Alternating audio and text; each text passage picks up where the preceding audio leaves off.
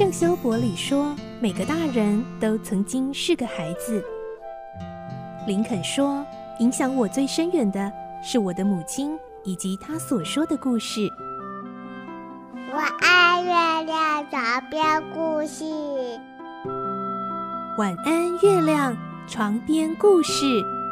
小青姐姐邀请每一位大孩子小孩子一起听故事，不管多忙也要和你一起听故事。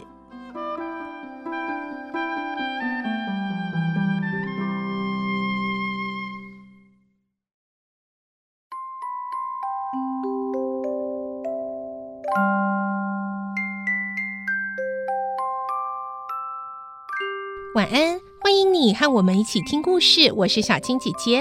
我们要继续来听小公主的故事，这个礼拜将进行的是第五集到第八集。我们的故事内容是取材自东方出版社所出版的世界少年文学必读经典小公主同名书籍哦。今天我们会听到莎拉坚强地和爸爸道别，正式展开新学校的生活了。第一堂课上的是法语课，答应爸爸会好好照顾莎拉的明真校长，他会怎么样对待莎拉呢？来听今天的故事。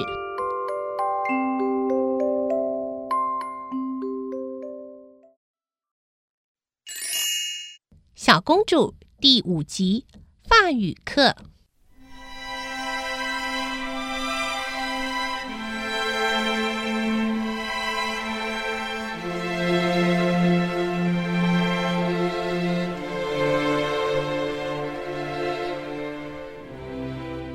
莎拉把头埋在爸爸的怀里说，我什么都不要，只要只要爸爸的来信。爸爸，请您写给我很多很多的信好不好？看见爸爸的信，我就会觉得在爸爸的身边。哦，莎拉，库尔上尉又紧紧抱住她说，当然我每天都会写信给你，你也要常常写信给我。我看见你的信，就如同见到你一样。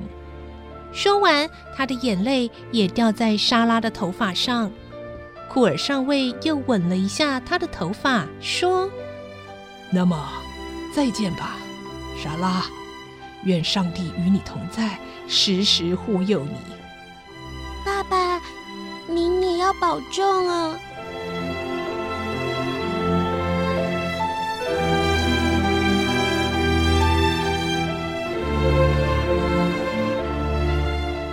库尔上尉告别了明真校长，坐上马车。莎拉抱着艾美宝贝倚靠在窗口，眼睁睁地望着马车开始行驶。上尉从车窗伸出手来，大声喊着，再见莎拉，再见爸爸，再见。莎拉也挥舞着右手，她睁大眼睛凝望，车影越来越小，终于消失在马路尽头。莎拉仍旧静静地站在窗边。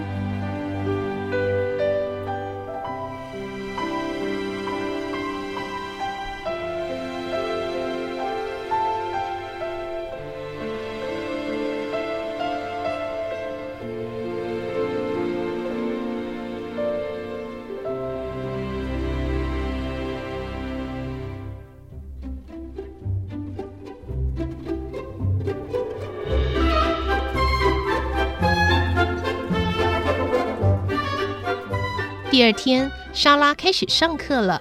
第一堂是法语课。莎拉吃过早餐后，由刚来的女佣马勒特帮忙梳理头发，绑上红色的蝴蝶结，再穿上深蓝色的制服。上课前，她把艾美放在小椅子上，让她坐好，并且翻开一本书，摆在她的双膝上，对她说：“艾美，你上课的时候，你也要好好的在这里看书哦。”旁边的马勒特看了，不禁笑出来。他想，这位小姐多可爱啊，真像个小大人。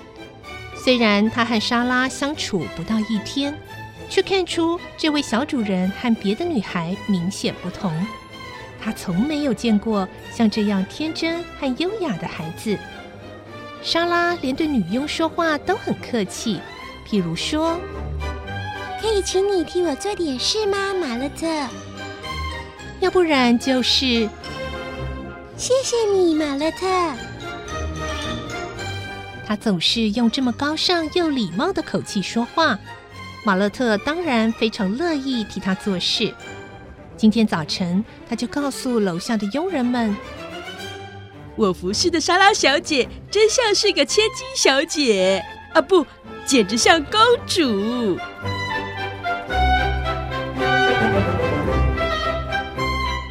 妈妈，我要走了，马勒特。小姐，请吧。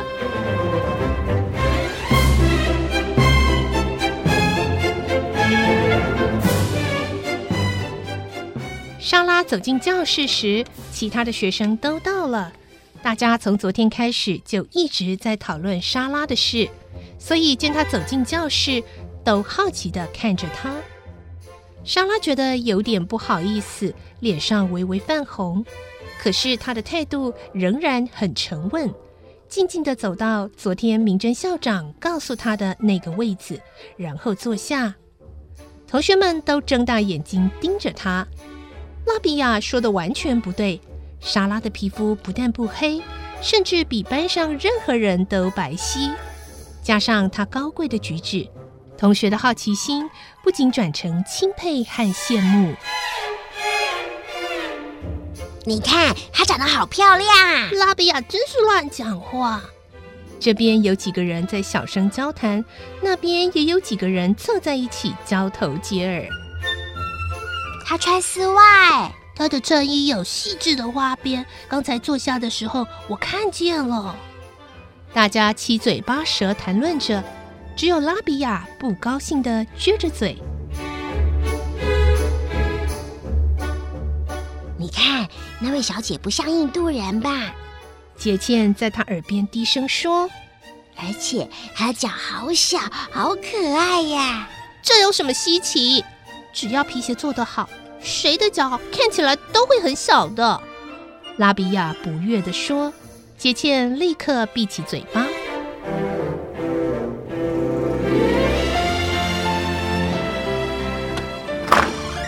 这时明真校长推门进来了。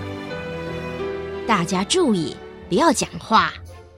他站在讲台上看了大家一圈，然后宣布，今天我要为大家介绍一位新来的同学，莎拉小姐，请站起来。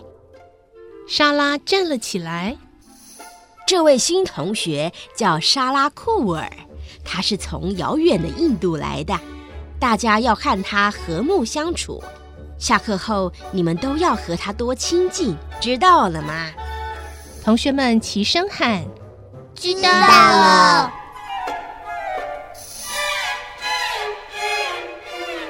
莎拉向大家行个礼，同学们也都回她一个礼。只有拉比亚故作不在乎地朝旁边看。明真校长拿起讲桌上的一本法文书说，莎拉小姐，请来这里。莎拉走到校长面前，你爸爸特别托付我，要替你雇一名法国女佣。我想她这样做一定是希望你能学好法语。莎拉低着头没答话。